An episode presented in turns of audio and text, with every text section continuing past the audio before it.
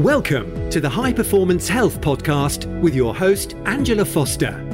The show where we talk about everything you need to break through limits and achieve a high performance mind, body, and lifestyle.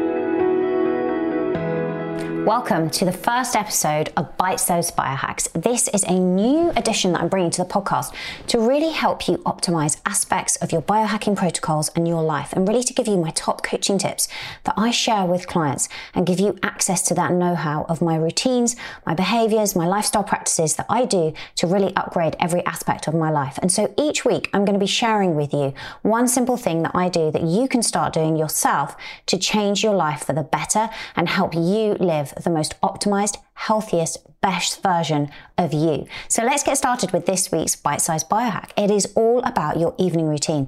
Many people spend a lot of time obsessing over what can they do in the morning to really optimize their day. And we will get to that in a future episode.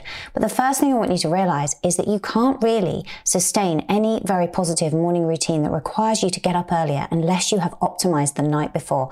I can't overemphasize this enough. The last hour of your day is so impactful. In fact, I believe that that hour is the one that will de- determine how well your day goes the next day and how productive you are and how much you move forward on your goals and all the things that you want to do. So I'm going to tell you what I do in my evening routine. It's changed a little bit over the years. Um, I've had to change it as my children have been growing. And so hopefully this will help to inspire you to really look at that last hour of your day and optimize it for a fantastic night's sleep and a really healthy, happy, vibrant morning. So the first thing I would do is to say, that this phone has got to go away. It has to go away at least one hour before you go to bed. We don't want to be mindlessly scrolling on our phones. Part of the reason for that is it contains a lot of blue light exposure. Um, but really, what we're doing there when we're mindlessly scrolling is we're just getting dopamine hits. And what we want to be doing is moving into a more alpha brainwave state, ready for best sleep, and getting into a flow state where we can start to think about our dreams and our goals, and so that we can wake up with purpose and start turning those into reality. So what I would say to you is in the afternoon, I start to wind down by using these yellow lens glasses, which block around 95% of blue light. That helps me to make a transition towards bedtime. But in the last hour of the day, what I do is I put on my blue light blocking glasses, sometimes up to two hours before bed, so that I'm really minimizing that exposure. Now, an easy place to fall down with this is actually to put them on having not got ready for bed. But generally, bathrooms contain quite bright lights. And so you may have had these blue light blocking glasses on for 60 minutes, 90 minutes, maybe even two hours before bedtime and be doing so well. But then when you go to brush your teeth, when you go to wash your face, you're exposing yourself and that can disrupt the production of melatonin. So what I would say is get ready early. If you can get ready early in the evening, remove your makeup if you're a woman like me and start winding down, that will allow your skin to breathe. But also if you're using any kind of optimized skincare like the Goose skincare that I talk a lot about that has NAD activators in it, they've been shown to really, really reach their peak in the skin eight hours after using. So if you can do that somewhere between six and eight in the evening, you'll be helping with that NAD optimization during during your sleep in the early hours of the morning, but also you have a wind down routine. And I like to do that before I speak, I go and put my daughter to bed. Often I'll read to her or chat about her day. She'll share her wins with me. We do gratitude together.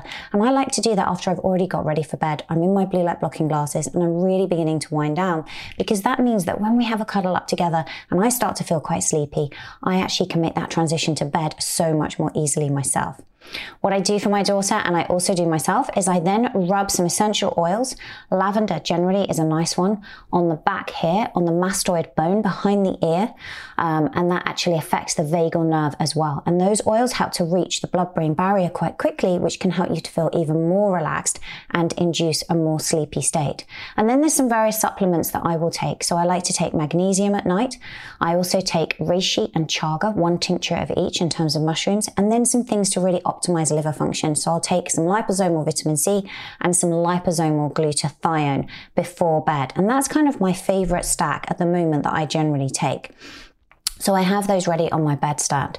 Um, what I also do is I then journal in bed last thing at night, and I journal the things that I'm grateful for and what I'm really excited about the next day. So generally, I'll find three things, three wins that I enjoyed about my day. They can be really small, simple things, or they can be big things. They don't have to be big every day. Even small things, like for example, I found five minutes to go and take a coffee outside and just enjoy some me time would be something I would classify as a win.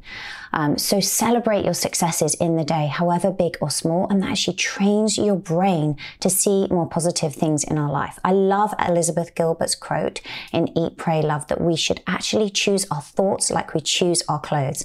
Then we start looking for more good in our life. So I journal at the end of the day. My journal comes around with me most places, to be honest, so that I can put insights in there whenever they occur to me because thoughts come to us. And if we don't capture them when they're there, we can so easily forget them and we get these valuable insights.